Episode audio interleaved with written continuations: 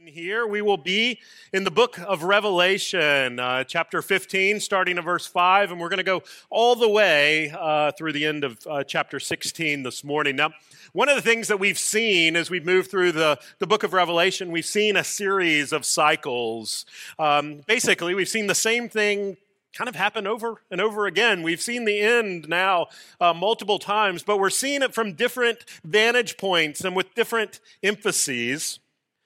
Um, we've seen, for instance, the seven seals, and then we saw the seven seals followed by the seven trumpets, and we saw that there are many connections between those, and we shouldn't be surprised that this morning, as we look at the seven bowls, uh, they too are a reflection in a way of that. But as these things progress, things largely seem to be getting worse. Um, in some ways, things are getting darker, if you will. The cycles intensify as we move our way through the book of Revelation. So, with that in mind, let's look to our text now, starting at verse 5 of chapter 15. After this, I looked, and the sanctuary of the tent of witness was opened, and out of the sanctuary came the seven angels with the seven plagues, clothed in pure, bright linen, with golden sashes around their chest. And one of the four living creatures gave to the seven angels seven golden bowls full of the wrath of God who lives forever and ever. And the sanctuary was filled with smoke from the glory of God and from his power, and no one could enter the sanctuary until the seven plagues of the seven angels were finished. And then I heard a loud voice from the temple telling the seven angels, Go and pour out on the earth the seven bowls of the wrath of God. So the first angel went and he poured out his bowl of wrath on the earth and harmful, painful sores came upon the people who bore the mark of the beast and worshiped its image. The second angel poured out his bowl into the sea, and it became like blood of a corpse, and every living thing died that was in the sea. The third angel poured out his bowl into the rivers and the springs of water, and they became blood. And I heard the angel in charge of the waters say, Just are you, O Holy One, who is and who was, for you brought these judgments. For they have shed the blood of the saints and prophets, and you have given them blood to drink. It is what they deserve. And I heard the altar saying, Yes, Lord God the Almighty, true and just are your judgments. The fourth angel poured out his bowl on the sun, and it was allowed to scorch people with fire. And they were scorched by the fierce heat, and they cursed the name of God who had power over the plagues, and they did not repent and give him glory. The fifth angel poured out his bowl on the throne of the beast, and its kingdom was plunged into darkness. And people gnawed their tongues in anguish and cursed the God of heavens for their pain and sores. They did not repent of their deeds. The sixth angel poured out his bowl on the great river Euphrates. Its water was dried up to prepare the way for the kings from the east. And I saw coming out of the mouth of the dragon, and out of the mouth of the beast, and out of the mouth of the false, prophet three unclean spirits like frogs. For they are demonic spirits performing signs who go abroad to the kings of the whole world to assemble them for battle on the great day of God the Almighty. Behold, I'm coming like a thief. Blessed is the one who stays awake keeping his garments on, that he may not go out about naked and be seen exposed. And they assembled them in the place that in Hebrew is called Armageddon. The seventh angel poured out his bowl into the air, and a loud voice came out of the temple and the throne, saying, It is done. And there were flashes of lightning, rumbling peals of thunder, and a great earthquake, such as there has never been since man was on the earth. So great was that earthquake. And the great city was split into three parts. And the cities of the nations fell, and God remembered Babylon the Great to make her drain the cup of wine of the fury of his wrath. And every angel fled away. And no mountains were to be found, and great hailstones, about 100 pounds each, fell from the heaven on the people. And they cursed God for the plague of hail, because the plague was so severe. Let's pray. Oh, Father, as we look to your word this morning, we need you. And we pray you would certainly be present with us. Would you open up your word? Would you help us to know why these words are here for us? And would you feed us, we pray. In Jesus' name, amen. So, when I getting back from vacation, I was kind of excited to dive back into the book of Revelation. And as I dove back in, I saw that it is judgment, judgment, and more judgment.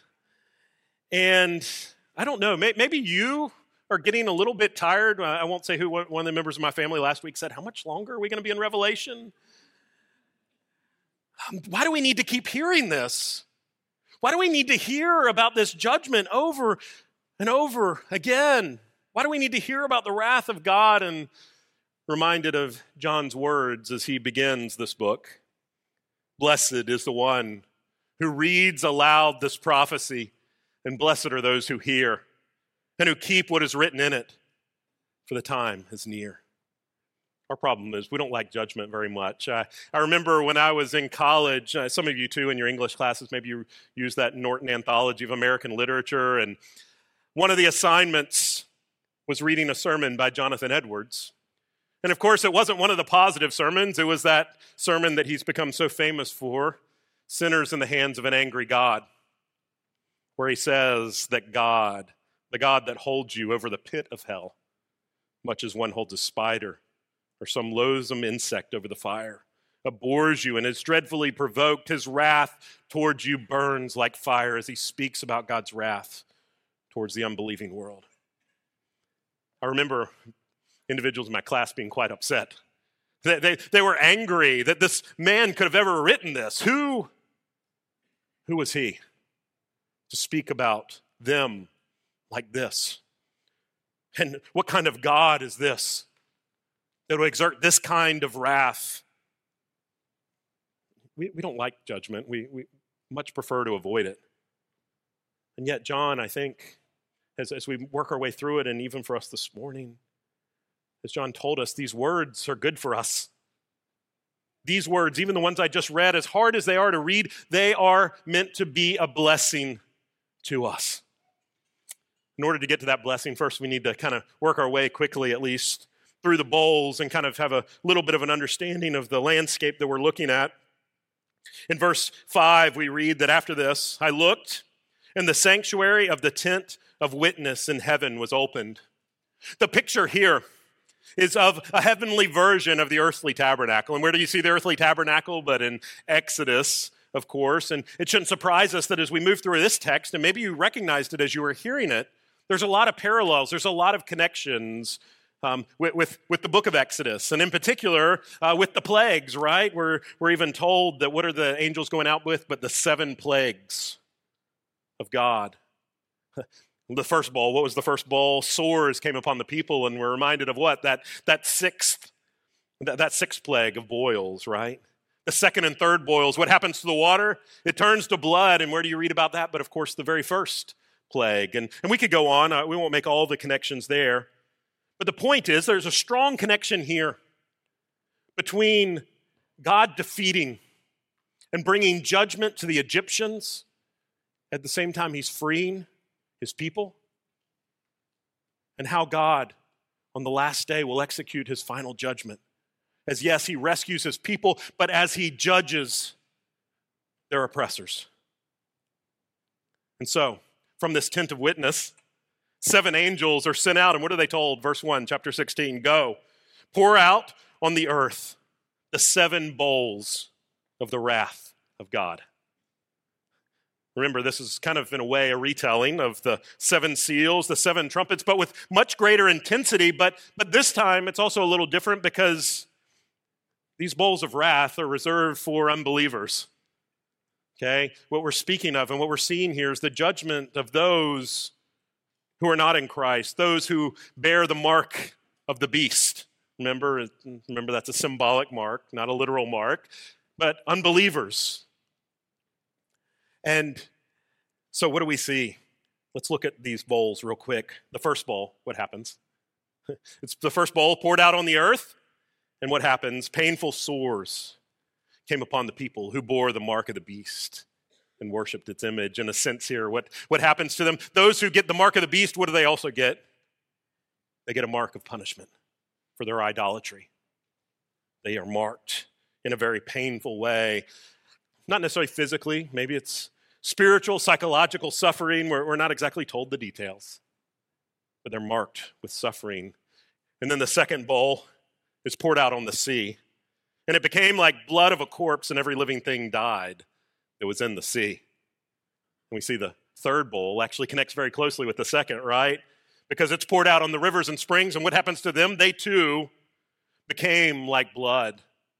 Both these second and third boils continue to show the suffering, this intensification of the suffering inflicted on the wicked, inflicted on the unbelievers. And, and, and what is drying up as the blood goes out? But commerce. You can think of great famines following this, economic punishment, all connected up with the sea no longer being able to be a place of well, fish and, and whatnot. And then the fourth bowl poured out on the sun, and it was allowed to scorch people with fire. Here, the picture, well, it's quite quite stark, isn't it, of people being burned with fire. Now, here and at this point, it's, it's not meant to be a literal fire, okay? The, the punishment here, I, I think, is better seen as maybe even think of like a stove as you turn up the heat on a stove.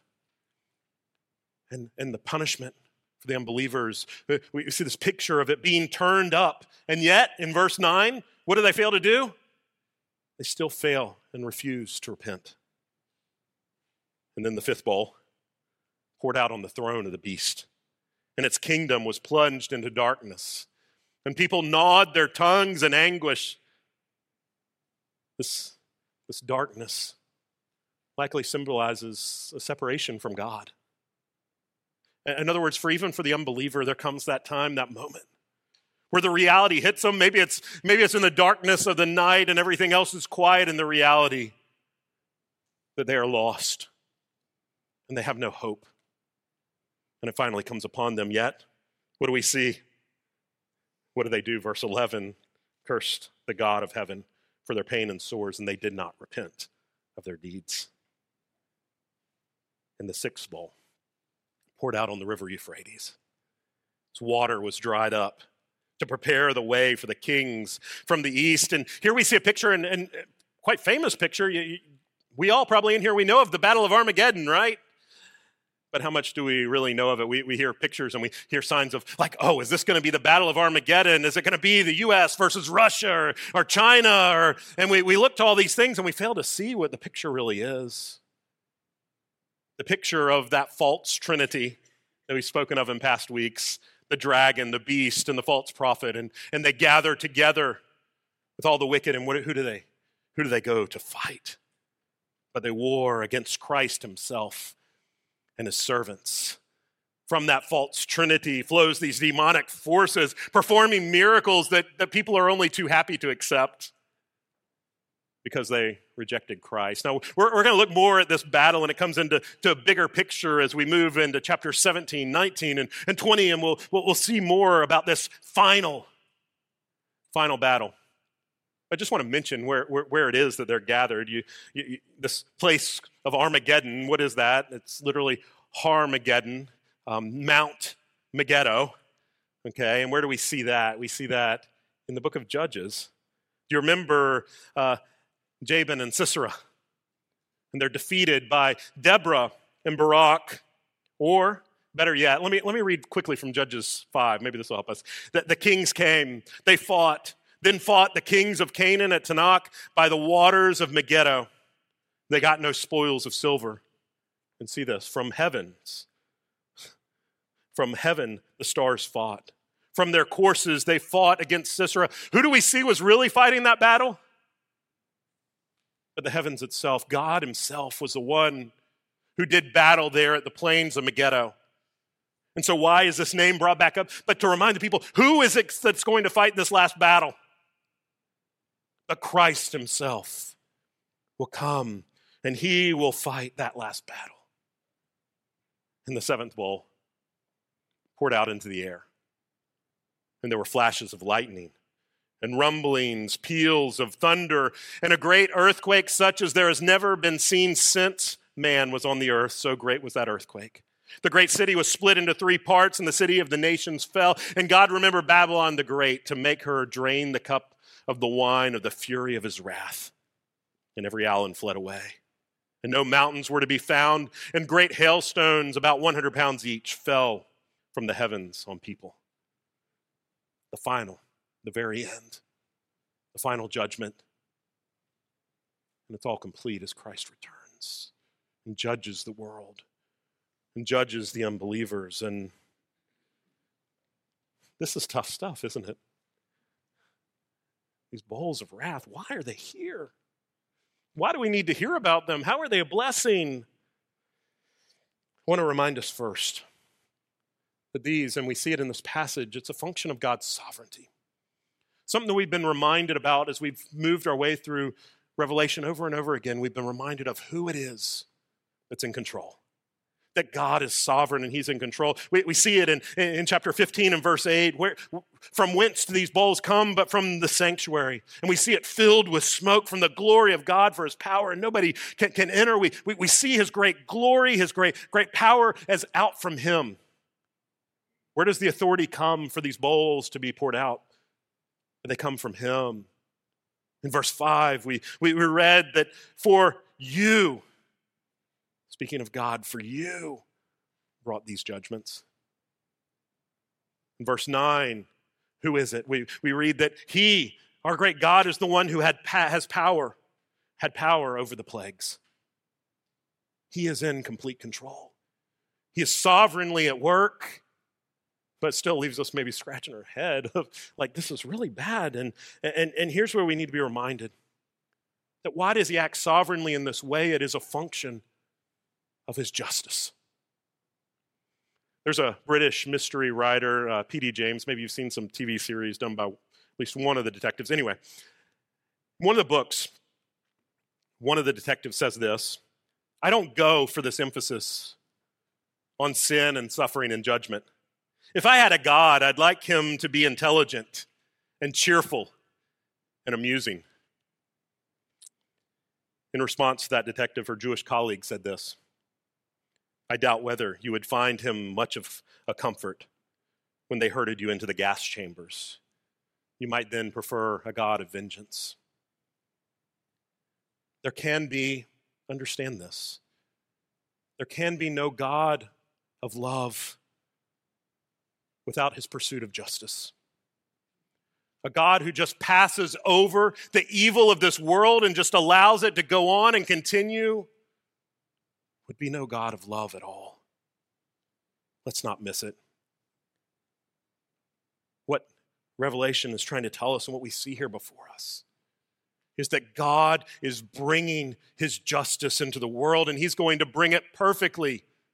We, we, might, we, we might struggle and we might scratch our head as to the reason why, but he's going to bring it and he brings it perfectly. There can be no true justice without judgment, even the type of judgment that we see here in our passage. Our problem is, and I think I mentioned this before, we, we get mad at God either because th- there's injustice in the world. So, God, how could you allow all this to take place? How could you allow things to be going like this? So we get mad at him like that, or we get, and then we get mad at him when he does bring justice. And God, how could you bring justice like that? How can you? Our passage points us to how we should interact with those things in verse 5. What does the angel say? Just are you, O Holy One, who is and who was, for you brought these judgments. And then in verse 7, yes, Lord God, the Almighty, true and just are your judgments. What are we learning? That regardless of our experience, regardless of our thoughts on it, regardless of our perspective, God is bringing justice perfectly and in perfection. Do you remember back in Revelation chapter 5? First time we, we hear about the prayer, the prayers of the saints. And back in chapter 5, where, where, where does it describe those prayers of the saints being? As golden bowls full of incense. The prayers of the saints are contained in golden bowls full of incense.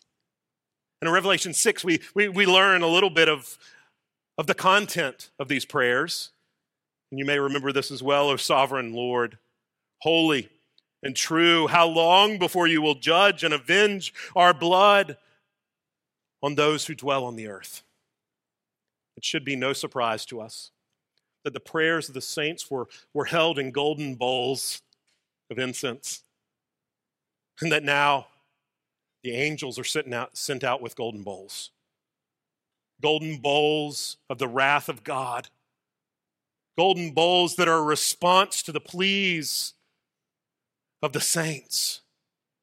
Seven of them, complete, perfect judgment. Complete, perfect wrath of God sent out. As we read in verse 6 For they have shed the blood of the saints and prophets, and you have given them blood to drink. It is what they deserve.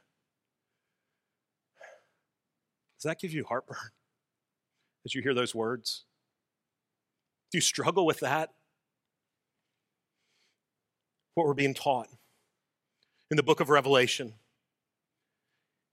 is that these words that we've read this morning, this is the right, this is the appropriate consequence for sins.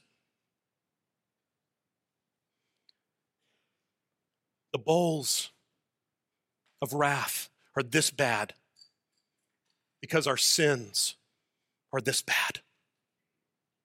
Do you recognize that? Do you know that your sin is, is this bad that it deserves this? That's what I think we're, we're being told. We need to understand the reality of this the reality of our sins, the, the reality of what these sins deserve. That, that's actually the reason why Jonathan Edwards preached that sermon, Sinners in the Hands of an Angry God. He was desperately concerned for his people. He was desperately concerned for their hearts. He saw them, he knew them, and he knew how many of them were coming in each and every week and weren't even really believers. They were just going through the functions. He knew who they were. And he wanted to shake them at their core. And he said to them this Almost every natural man that hears of hell, when we hear it, what do we do? What do we do? He says, We flatter ourselves that we shall somehow escape it. He depends on himself for his own security. He flatters himself in what he has done and what he is now doing and what he intends to do. Isn't that a sense what we see in our passage? And the individuals throughout this passage, even as they're confronted and experience the reality of punishment and judgment and the wrath of God, how is it that they respond? Verse 9 they curse the name of God who had power over these plagues. They did not repent and give him glory. In verse 11, and curse the God of heaven for their pain and sores. They did not repent of their deeds. And in verse 11, uh, or verse 21, sorry, they cursed God for the plague of hail. How do we respond to the judgment of God? Do we respond in similar ways? Edwards was so concerned. That's why he ended his sermon with the, these words Therefore, let anyone who does not know Christ awake and fly from the wrath to come. The wrath of Almighty God is now undoubtedly hanging over a great part of this congregation. Let everyone fly out of Sodom. Run for your lives. Don't look back. Escape to the mountains lest you be consumed. There are likely some, maybe many, who need to hear about judgment this morning, who need to hear about his wrath for the very same reason that Edwards preached that to his congregation. And you need to hear this morning the call to run to Christ. You need to be reminded this day that heaven is open wide if you will repent of your sins and flee to Christ. Now, for many of us, this morning, you, are believers here, and well, what is all this for us? Let's not miss Jesus' words. The words in verse 15, likely the words of Jesus Behold, I'm coming like a thief. Blessed is the one who stays awake, keeping his garments on, that he may not go about naked and be seen exposed. These are, are words directly likely from Christ. Who is he speaking to at this moment? You know, everything's been about judgment of the wicked, and here's like interposed in the midst of it a word to the church. And what is the word? To persevere. We've been hearing this a lot as we move through the book of Revelation, as we've been promised, in fact, that suffering is going to come and it's going to be difficult and life is not going to be easy and you will be oppressed and you, you, you will suffer. But it's that call. That call over and over again to persevere. To persevere to the very to the very end. We need to learn, my friends, if you're here this morning, if you're a believer, we need to learn to, to, to trust that God, and, and as hard as this picture is for us, this is a picture of how He is going about making a very good ending. How can we have confidence that He's going to bring all of this to a good ending? How can we have confidence that these words before us are the right words and it's the appropriate response? Do you remember Jesus' words in Mark 14 Abba, Father, all things are possible for you. Remove this cup from me. Yet not what I will, but what you will. Jesus was there in the garden, pleading with his Father pleading for assistance. The path, path before him, it was, it was too great. Was there some way that this cup could be taken from him? What was that cup? That cup was the wrath of God that we've seen in our passage this morning. He had to drink of that cup. And he said, Not my will, but yours be done. And where did he go? He went to the cross and he drank the cup of the wrath of God. In Romans 8, we read, or Romans 3, we read this. Whom God put forward, Jesus, whom God put forward as a propitiation by his blood to be received by faith. This was to show God's righteousness because in divine forbearance, he had passed over former sins. How was God able to, to pass over former sins? Through the propitiation of Jesus' blood. And what does that word mean? What, what is contained in that? But a sacrifice that appeases the wrath of God. Jesus Christ went to the cross drinking that terrible, awful cup so that we might have life. Do you know the beauty of that? Do you know how incredible that is? Do you understand that our passage that we read is precisely what our sins deserve? And yet our Savior comes and drinks that cup for us. There was a few years back, some of you may have heard it, there was um, a denomination that was putting together a new hymn book. And they wanted to include that hymn in Christ Alone, modern hymn. But they found offensive and so desperately wanted to remove that line that in Christ alone, the wrath of God was satisfied. They found it offensive.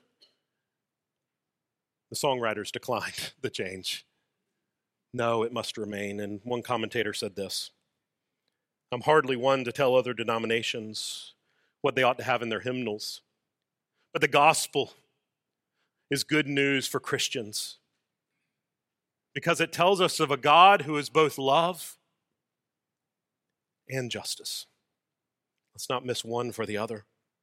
The wrath of God does not cause us to cower or to judge our neighbors. It ought to prompt us to see ourselves as recipients of his mercy. If that's true, it should cause us to sing in Christ alone. The wrath of God was satisfied. Because Jesus drank that cup of wrath. There's something incredible for us if you're in Christ. We get to drink from a cup of blessing.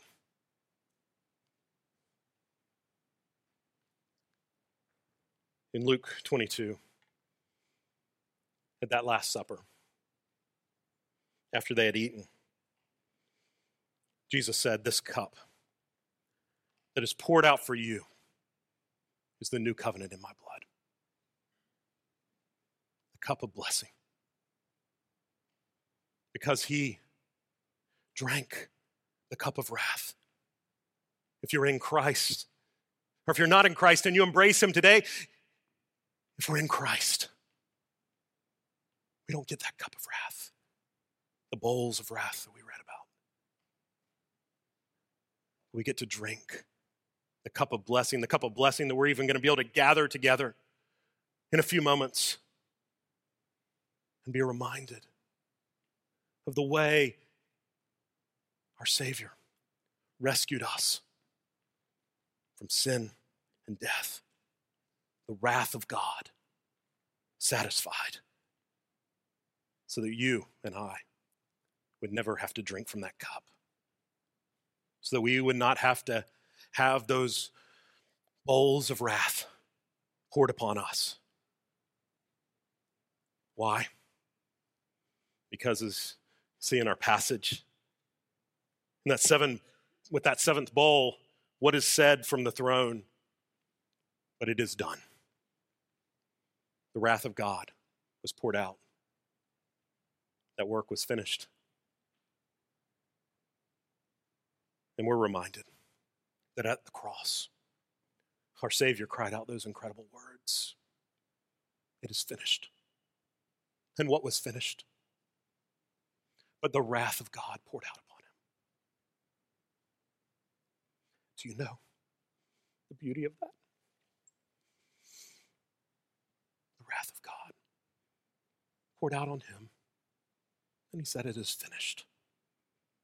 So that you would never have to drink of that cup, but could enjoy the cup of blessing. Do you this day believe it and know it to be true? Do you know that He drank that cup pray that you do. Let's pray together. Father, as we've already said, this is a difficult text before us, and we want to run from words like wrath and judgment. And, Father, as we run, would we run to our Savior? Would we run to Jesus? We thank you that in our Savior, that in Christ, your wrath was wholly and completely satisfied for your people. We thank you for the wonder of that. We pray this in the matchless name our Savior, Jesus Christ.